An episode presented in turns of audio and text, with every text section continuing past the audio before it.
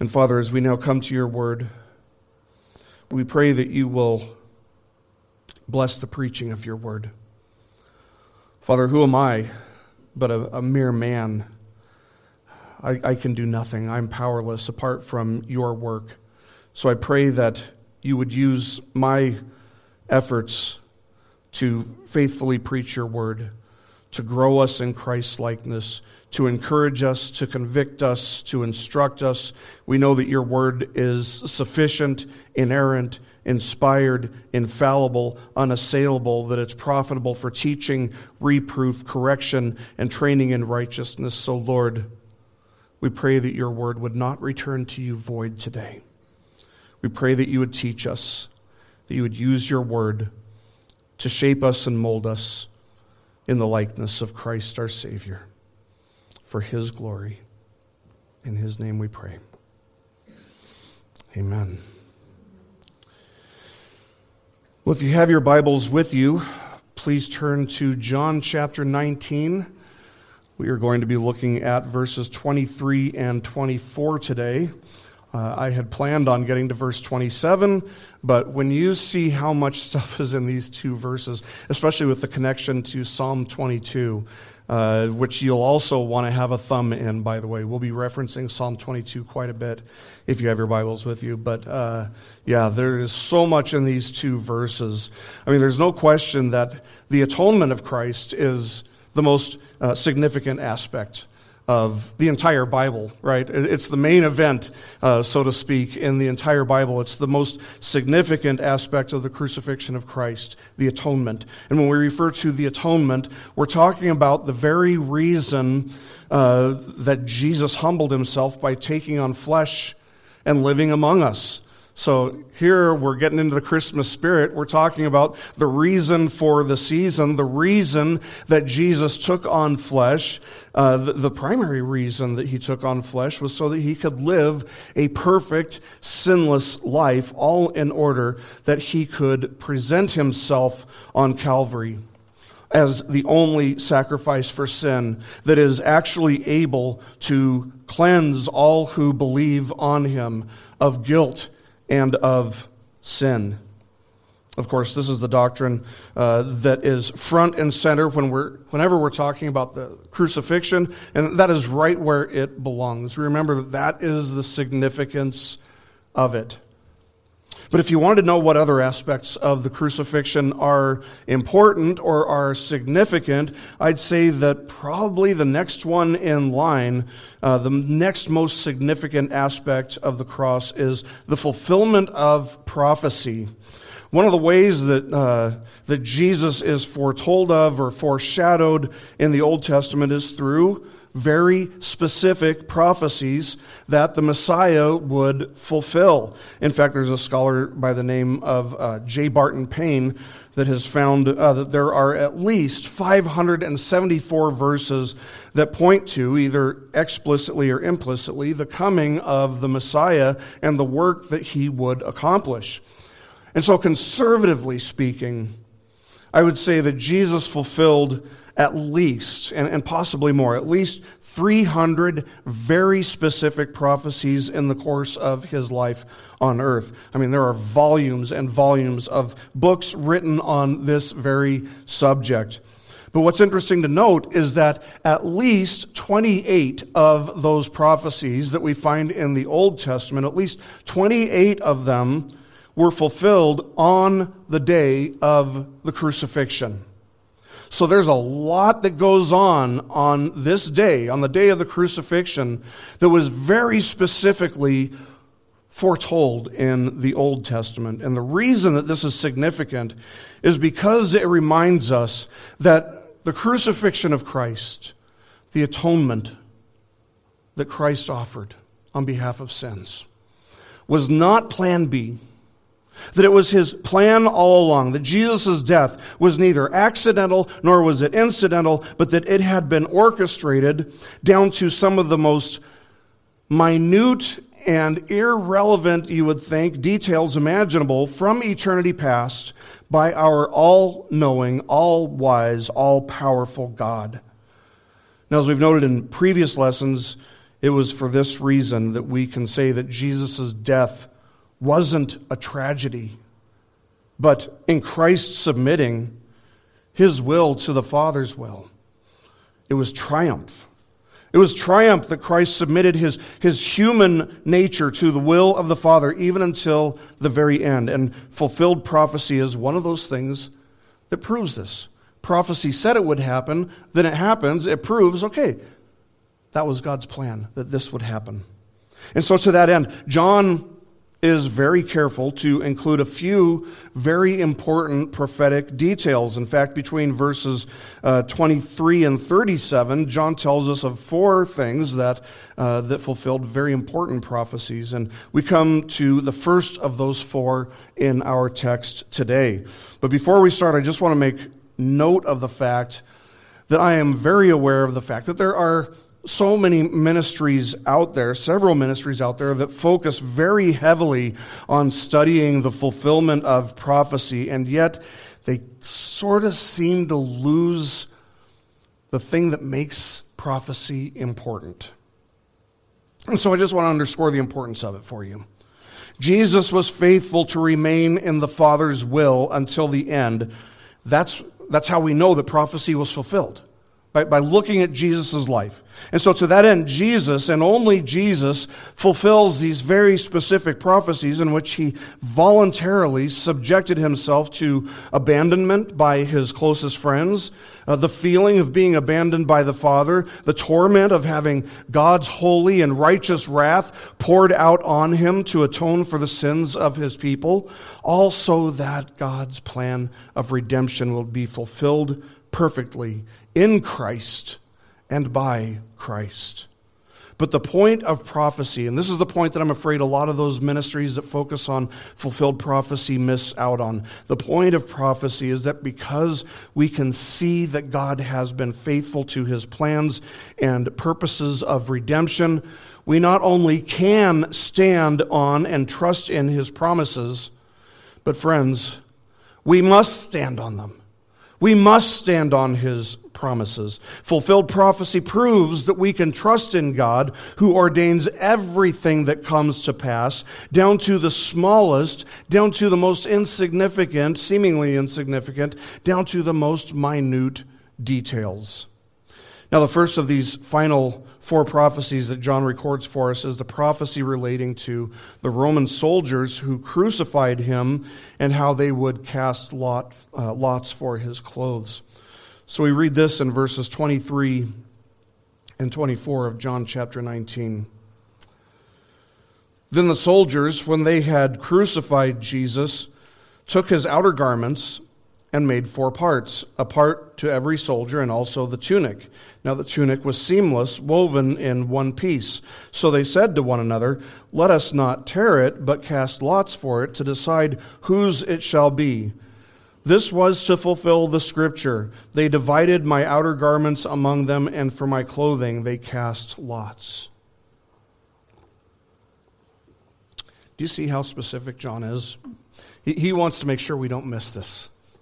He wants to make sure that we see that this insignificant event, the, the, the, the distribution of his clothes, casting lots for his tunic, that this is fulfilled prophecy. See, if this wasn't an event that had been prophesied, uh, we wouldn't even take notice of it. John probably wouldn't have even included it. The other gospel authors probably wouldn't have included it because it's not that significant of a detail if it was not specifically prophesied. It's not significant that the soldiers cast lots for Jesus' clothes in and of itself. They did that for countless prisoners who were crucified. It's only significant because the Old Testament specifically said that this would happen, and it said that this would happen way a thousand plus years before it actually happened, way before the practice of crucifixion was even invented.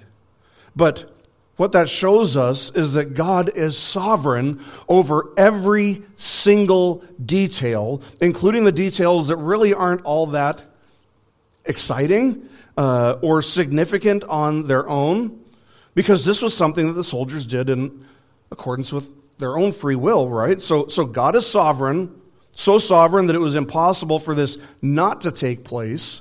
And yet, these soldiers weren't forced to do this. The soldiers freely chose to do this. So once again, we're confronted with the reality that God is sovereign and yet man is responsible for his own actions.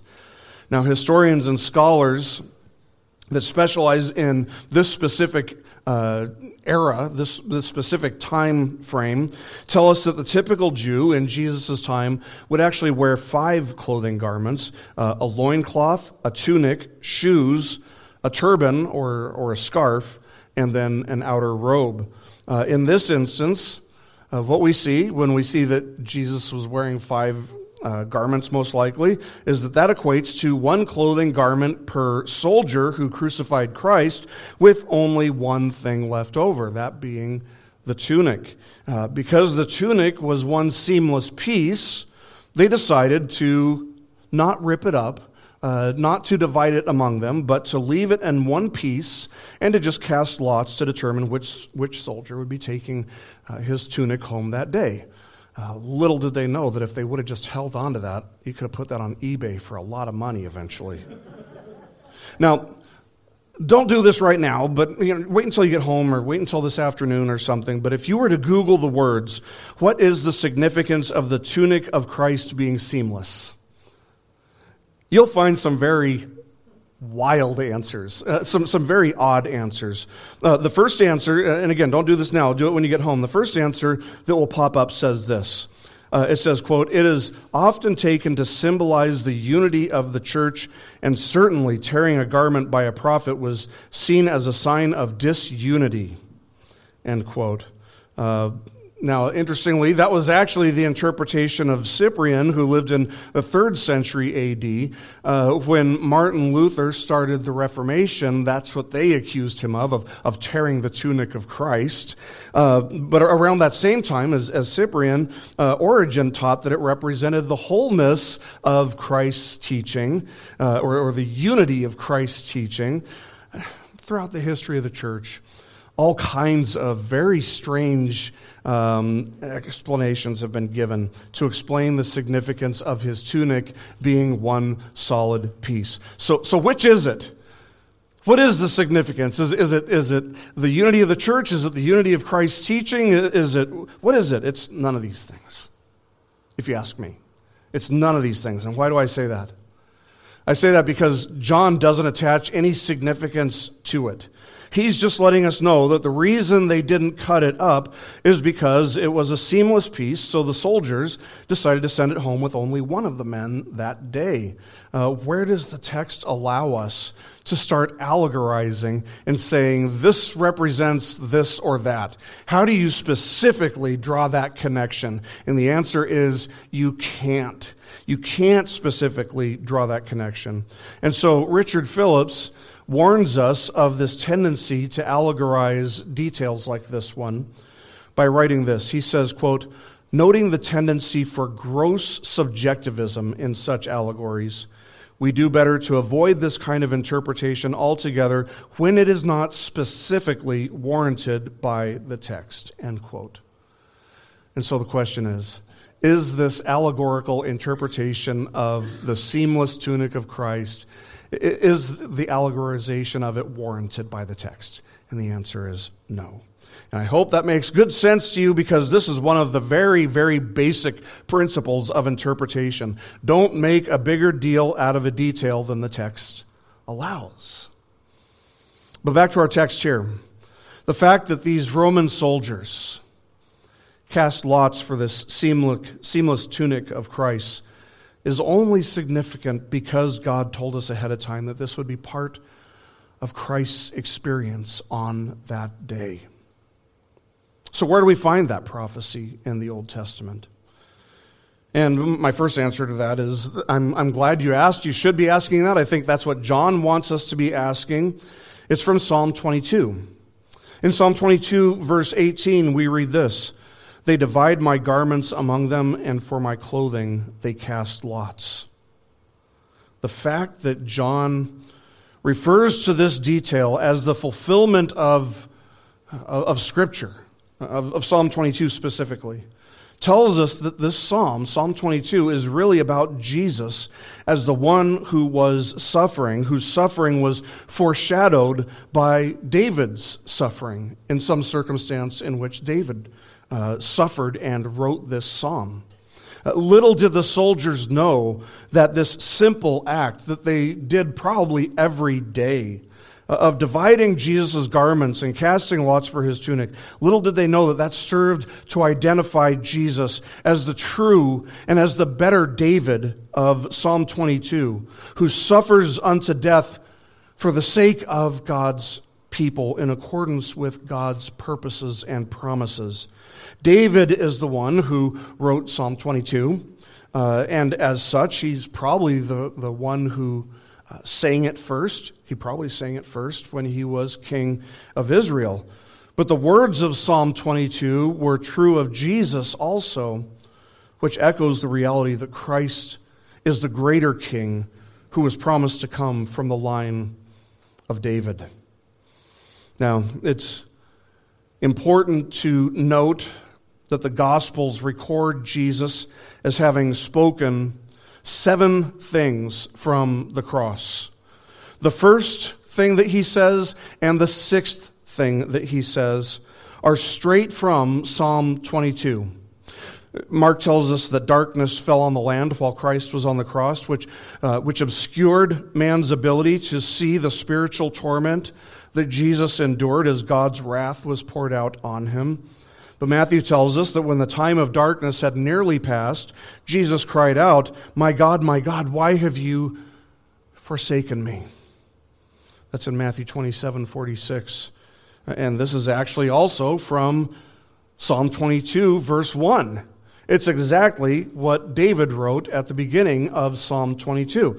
And then, just prior to yielding his spirit into the Father's hands, Jesus quoted from the end of Psalm 22, the last verse of the psalm, where David wrote, He has performed it. It's from verse 31 of Psalm 22. Now, it's possible to translate the Hebrew, He has performed it, the same way that Jesus did when He said, It is finished. What this tells us is that because Jesus quoted both the beginning and the end of Psalm 22, the first verse and the last verse, uh, not only is Psalm 22 a depiction of what Jesus experienced while on the cross, but he was probably thinking about the same things that are recorded throughout Psalm 22 that he was forsaken, that he was crushed, that he was surrounded by his enemies, that he was executed, but that in all of this, he knew that it was necessary in order for God's purposes moving into the future to be fulfilled. So listen to what we read in Psalm 22. Starting in verses 6 through 8, we read this. But I am a man, but I am a worm and not a man a reproach of men, and despised by the people. All who see me sneer at me.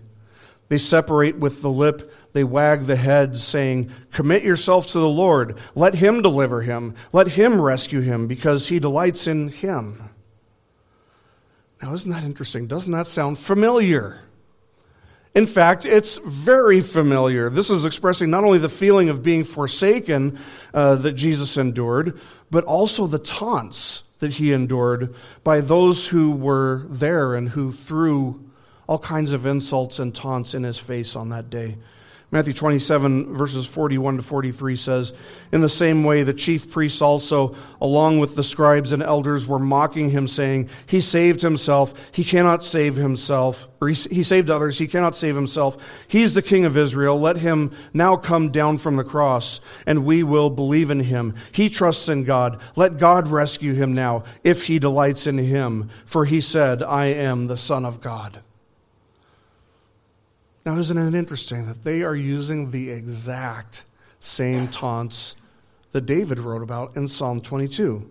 And of course, the reason that he didn't save himself, the reason that Jesus didn't bring himself down from the cross, of course, was that it was not the Father's will that he be rescued from this physical and spiritual hour of torment.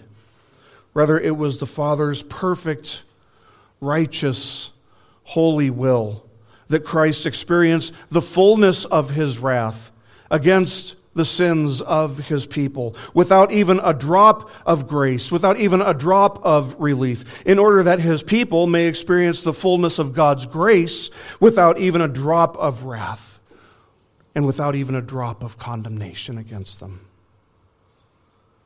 We've already seen the scorn of the people, but that was really nothing. It's not that Christ hadn't experienced scorn before. It wasn't that nobody had ever experienced scorn before. The real suffering was enduring the scorn of God.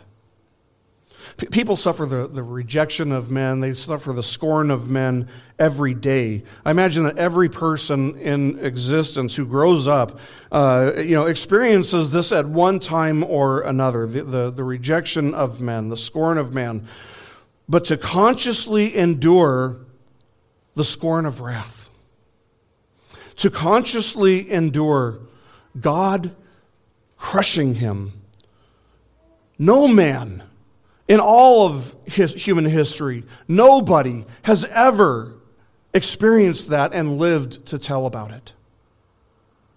We saw that in Psalm 22, verse 6, David wrote, I am a worm and not a man.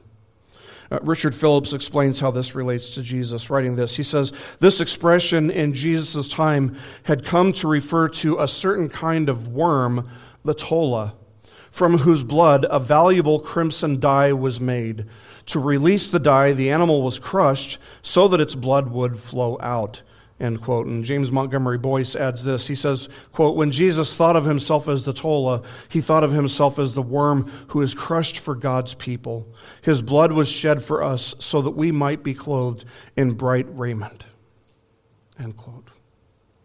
Of course, this crushing, the Father crushing the Son is exactly what Isaiah had said the Messiah would endure. Isaiah says in Isaiah 53, verse 10, But the Lord was pleased to crush him, putting him to grief. What this means, friends, is that in addition to the physical agony of being crucified, Jesus endured an exponentially greater agony wherein he was spiritually crushed under the weight of God's holy and righteous wrath against the sins of those whom Christ came to redeem. As one reads through Psalm 22, the overwhelmingly clear theme of that psalm is the grief that David, as the author, experienced over those who wanted to see him dead. In verses 12 to 18, he writes, Many bulls have surrounded me. Strong bulls of Bashan have encircled me. They open wide their mouth at me as a ravening and as a roaring lion. I am poured out like water, and all my bones are out of joint. My heart is like wax, it is melted within me. My strength is dried up like a potsherd, and my tongue cleaves to my jaws. And you lay me in the dust of death, for dogs have surrounded me. A band of evildoers has encompassed me. They pierced my hands and my feet. I can count all my bones. They look, they stare at me. They divide my garments among them, and for my clothing they cast lots. I mean, as you go through this and compare it to what happened on Calvary, it's astounding. It is truly amazing how accurately this portrays the kind of death that Jesus would die and the agony that he would endure not only at the hands of his enemies and the evil men who surrounded him, but at the hand of God the Father. It's accurate all the way down to this detail about Christ's clothes being divided by his enemies. Something that would have been completely insignificant if it hadn't been prophesied over a thousand years prior. So we have to be aware of the fact that Jesus was not only tormented physically. He was tormented physically, of course, but he was also tormented spiritually by God. And that he was, as such, uh, in, the, in the midst of all this, he was completely naked as he hung nailed to the cross. See, the Roman guards, the Roman Empire as a whole, they, they just loved to humiliate their enemies. They loved to humiliate those who tried to rise up against Caesar. Uh, they loved to, to humiliate criminals. Roman guards loved to humiliate the men they were executing. And what is more humiliating? What is more shameful than that? But this should force you to consider something, to think about something. Where does the shame in being naked originate? Why is there shame in being hung naked on a cross, for example? And if you think about it, the Bible is the only source that gives an explanation for why people feel ashamed when they're naked. If you ask an evolutionist, uh, if you ask an evolutionary psychologist why people are ashamed about being naked, uh, you get this answer uh, from Google again. Uh, quote, over thousands of generations, we've learned that showing off a naked body sends out sexual signals that threaten the security of mating pairs, end quote. Thousands of generations to learn that there's, there's shame why, why would that develop? How does that help a species uh, to, to, to uh, continue in their existence? This absolutely makes no sense. It's one of those things where it all has to be there or it's none of it's there. So to say that thousands of generations is what it took for this to develop, I mean, haven't monkeys been around longer than, in their opinion, longer than, uh, than humanity, at least according to evolution? Why haven't monkeys learned this? Why don't they have shame? Why doesn't any other animal have shame? It literally makes no sense. Only the Bible explains why there is shame attached to nakedness. The Bible tells us that in the beginning, prior to sin entering into creation, Adam and Eve were naked before one another in the garden, and they felt no shame about it. It was only when they fell into sin and they're walking away from their sin, that they suddenly are overwhelmed by a sense of shame and the realization, the startling realization, that they were naked. And they responded by trying to cover themselves with fig leaves. What this tells us is that shame in our nakedness is a consequence of sin. It's part of the curse of sin.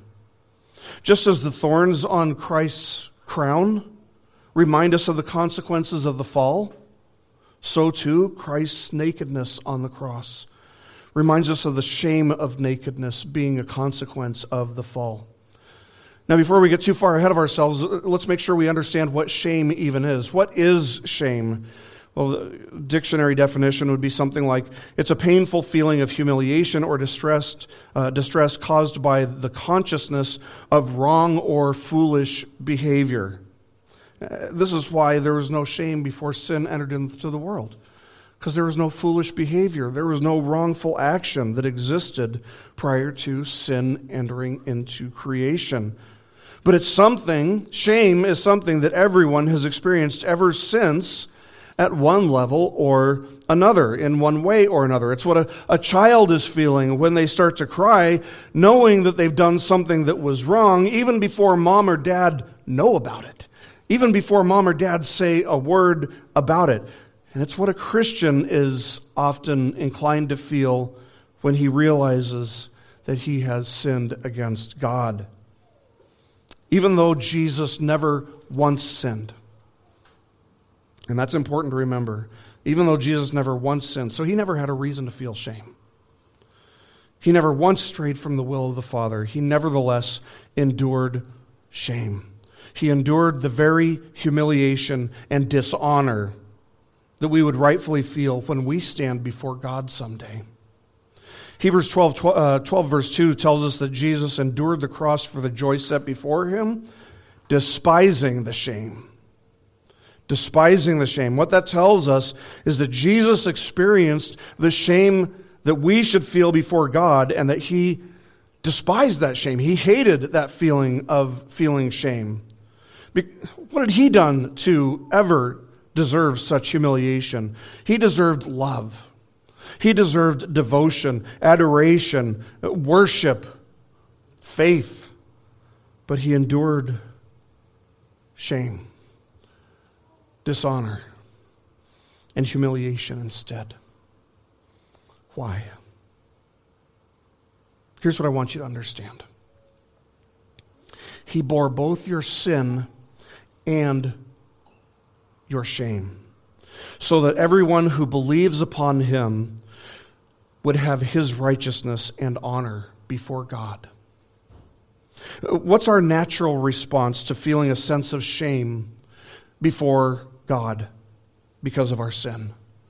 The natural response is to refuse to look at him, to, to turn away, to run away. Uh, think about what the, the prophet Ezra wrote. He wrote, Oh my God, I am ashamed and embarrassed to lift up my face to you, my God, for our iniquities have risen above our heads and our guilt has grown even to the heavens. There's the natural response to feeling shame that you can't even look up at God, that all you can do is run away and try to make the best of it. But Jesus bore the shame that you deserve, that you should have felt before God, in order that you may look up at God without shame. He bore your shame so that you could come to God as your heavenly Father rather than as an enemy against whom you have done nothing but continually sin, and who would rightfully seek to pour out his vengeance and wrath upon you. Now, maybe this strikes you as odd when you hear it. Maybe you're thinking to yourself, I've never felt shame before God. Why, what, what would I ever have to feel shame before God for? I've, I've never felt of ashamed or, or dishonored before God in any way. And my friend, if that is you, you're in a very dangerous, dark place. And I have to say that it's due, the reason that you don't know what it's like to feel shame before God is due to one or possibly two things. The, the first possibility is that you don't know God. You don't realize that His standard is perfect righteousness. That if you have transgressed His law even just slightly, you have broken the whole thing. So maybe it's because you don't know God. Uh, not that you have no, uh, not that you have any excuse before God for that. Paul tells us in Romans chapter 1 that humanity's reaction to knowing the truth about God is to suppress the truth about Him in unrighteousness. But it's not that man goes on through life without having any object of worship when man turns away from God this way. Rather, what he, de- what he ends up doing is worshiping the creation instead of the creator. That is, he invents a God in his own image, a God who will affirm him, a God who loves him just the way he is, a God who looks and thinks and speaks and everything just like he does, who loves and desires all the things of the world that the natural man wants for himself. He invents a God who wants him to have those things too. This is the God of the satanic death cult that we call progressivism in our time and in our area. You have people who claim to be progressive Christians, which is as silly of a concept as calling somebody a devil worshiping Christian. Uh, we all drive by progressive churches. You've, you've all seen them. We see their banners hanging outside that say, We affirm everyone. Uh, if you drive down into Edmonds, you can't miss it. It's the biggest banner between here and the Edmonds Ferry. A big banner that says, We affirm everyone. And that is a satanic lie, friends. And if you want to see that for yourself, go into that church and ask them to validate the Bible believing Christian who still believes that marriage is a monogamous, lifelong covenant between one biological man and one biological woman. And that's it. That, that's, that's all marriage can be. Period. End of story right there. Tell the churches that affirm everyone that you believe that, and then ask them, Will you affirm me? You think it's going to happen? No. Of course not. Try telling them that you hate pride. Tell them that pride is a sin, and tell them that you still believe what the Bible says when it says God is opposed to the proud in James, and the fear of the Lord is to hate evil, pride and arrogance, and the evil way and the perverted mouth. I hate. Thus saith the Lord Almighty in Proverbs 8:13. The progressive Christian feels no shame before God, despite the fact that their, their values and their goals and their ambitions and the things that they like and the things that they dislike are the exact same things that the world has as their values, as their goals, as their ambitions, as their affections, because they do not know who God is. They don't realize that God is a holy God a righteous God who is unchanging in all of his ways. And the things that revolted him 3,000 years ago, he still finds revolting. The things that he loved 3,000 years ago are still the things that he loves. So that's the first reason that somebody might not feel shame before God, is because they don't know God. The only other reason that a person never feels shame before God is if he doesn't know himself. Maybe he knows these things about God, but he doesn't know himself.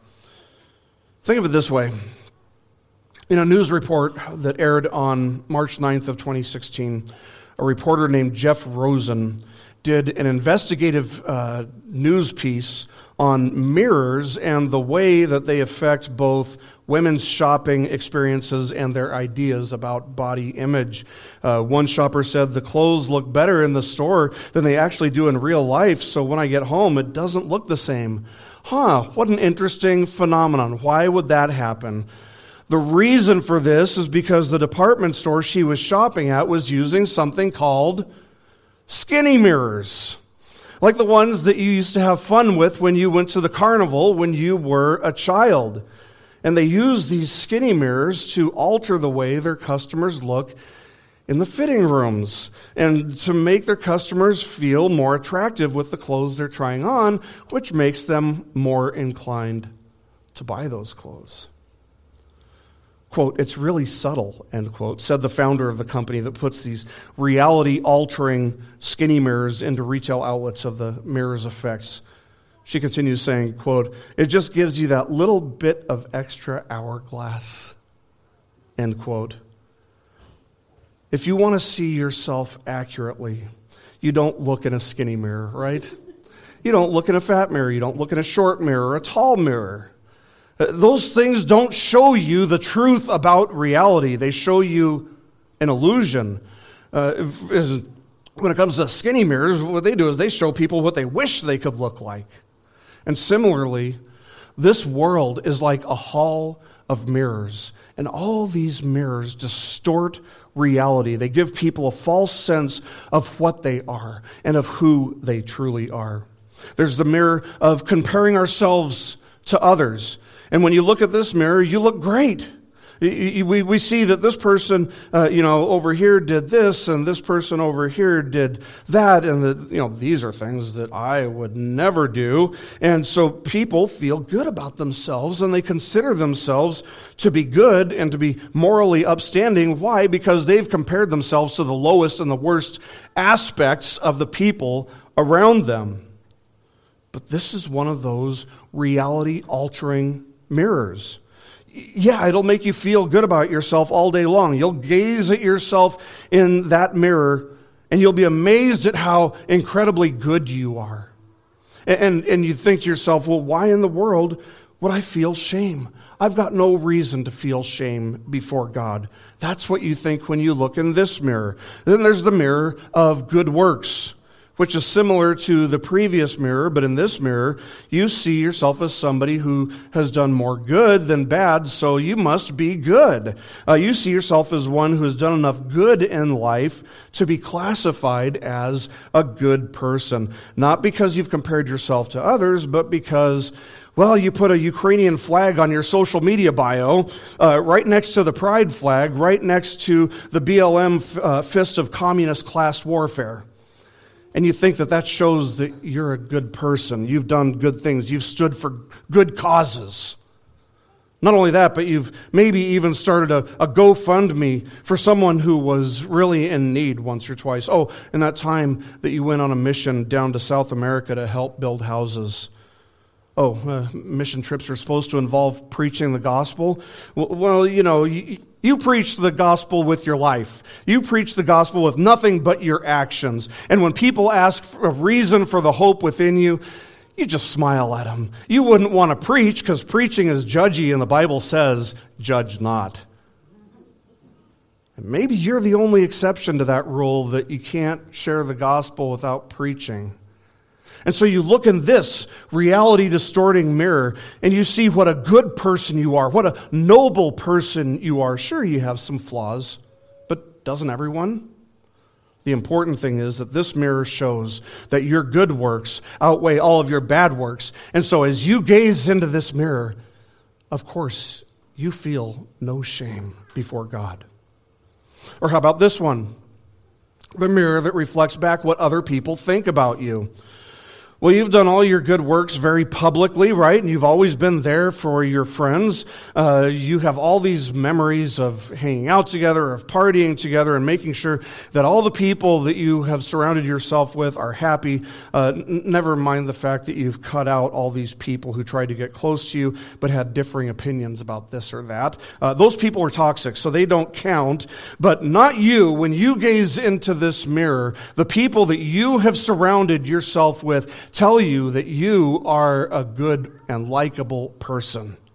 And so when you gaze into this mirror, you feel no shame. And at the end of this hall of mirrors, you come to one that's just very old and very plain. And when you look in this one, you are absolutely horrified at what you see. Because as you look into this mirror, the figure in the mirror looks like death warmed over. It looks like a monster who is incapable of doing any kind of good. It is repulsive. It is appalling. It's disgusting. It's frightening. This is the mirror of God's holy law. And God's holy law is the one mirror that shows people who they really are because it shows you how God sees you. And your reflection in this mirror reveals that you are an idolater. It reveals that you are a blasphemer, an adulterer, and a murderer. And when you look into this mirror and you realize that's you, what do you think happens? You're immediately stricken with a deep and profound sense of shame if you can bear to look at that image. But as you gaze into this mirror, terrified by what you see, you see that it says across the top, Look to Christ. Galatians chapter 3, that's what the law does. It points us to Christ. That's what the law of God points us to. And as you recount the law of God and who you really are, as you look to Christ, as you think about the events that transpired on Calvary, you realize that the only way for you to be cleansed before God, the only way for you to be made whole, the only way for you to lose this image of shamefulness in the mirror is for Christ to take your sin upon himself, your shame upon himself, along with your sin, along with your guilt, along with your flesh nature, and it all must die. Friends, if you have believed, savingly in Jesus. Christ bore your sin and your shame in order that you could be freed from guilt, in order that you could be freed from condemnation, in order that you could be freed from God's wrath, freed from the distorted illusions of this false reality that all these other mirrors showed you.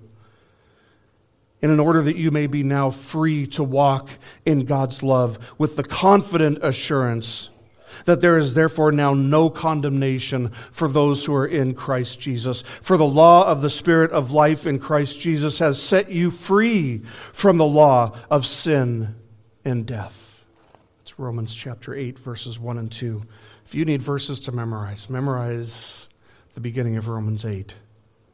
And so now, when you look in that mirror of God's law, what you see reflected back is the image of Christ who fulfilled the demands of the law so that it no longer has the power to condemn you and to fill you with shame. That's how God sees those who have savingly believed on Christ. When he looks at you, he sees Christ's perfect righteousness. Because when Christ was on Calvary, he looked at Christ as if he had all of your sin laid upon him.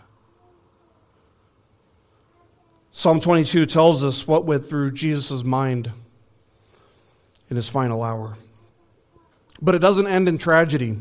It actually ends in, in triumph. Psalm 22 ends in triumph. Listen to, listen to how the psalm ends. In verses 20, uh, 27 to 31, we read this All the ends of the earth will remember and turn to the Lord and all the families of the nations will worship before you. For the kingdom is the Lord's, and he rules over the nations. All the prosperous of the earth will eat and worship. All those who go down to the dust will bow before him. Even he who cannot keep his soul alive, every knee will bow.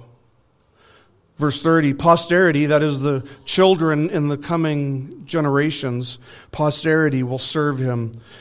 It will be told of the Lord to the coming generation. They will come and will declare his righteousness to a people who will be born, that he has performed it.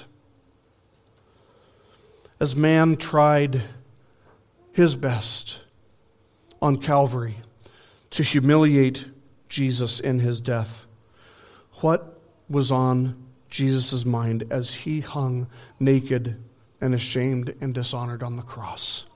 According to Psalm 22.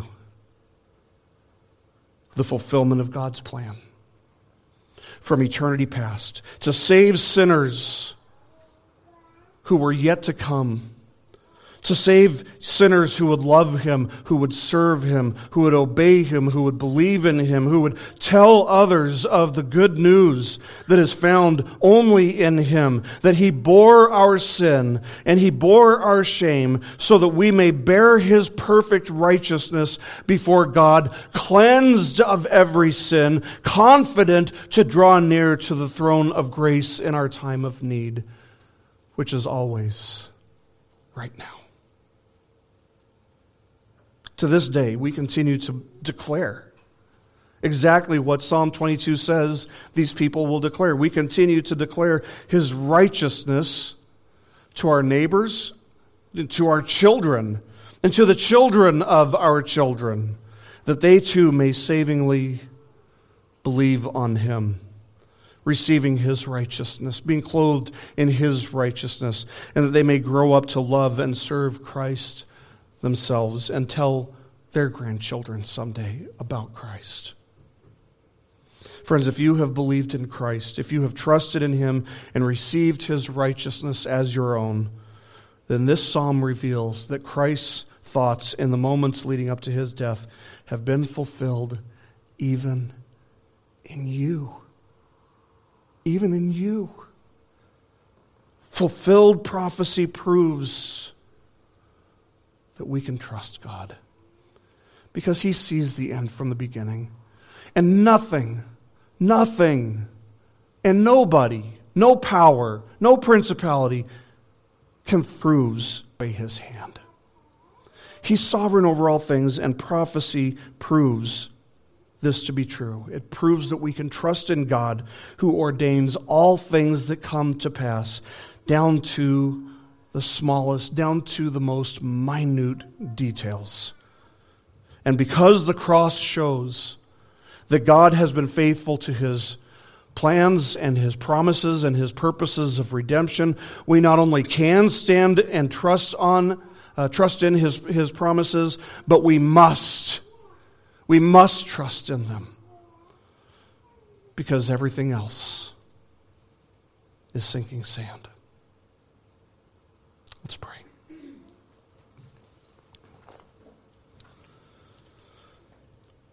Our Heavenly Father, we thank you for your perfect word. Thank you for the richness of your word, the fullness of your word. Thank you for the way that it nourishes us. Thank you for the way that it instructs us and convicts us, that it turns us to Christ. We thank you and we praise your name for these things. We thank you for bearing not only our sin on Calvary, but bearing our shame as well. So that we are able to say with the Apostle Paul, There is therefore now no condemnation for those who are in Christ Jesus. Oh, Father, what blessed words for us to remember and bring to mind in times when we might feel ashamed before you. We thank you that you have washed away every sin, that you have taken away our shame before you. We thank you that Christ did these things as a fulfillment of your purposes and promises and plans of redemption. Oh, Father, teach us to live our lives in light of these truths that we are free from condemnation, that we are free from your wrath, and thus we are free to come to you as a father rather than as an enemy. Teach us, Lord, to seek you often, to come to you often, to realize our need for you often, that Christ may be glorified in our lives. In his name we pray. Amen.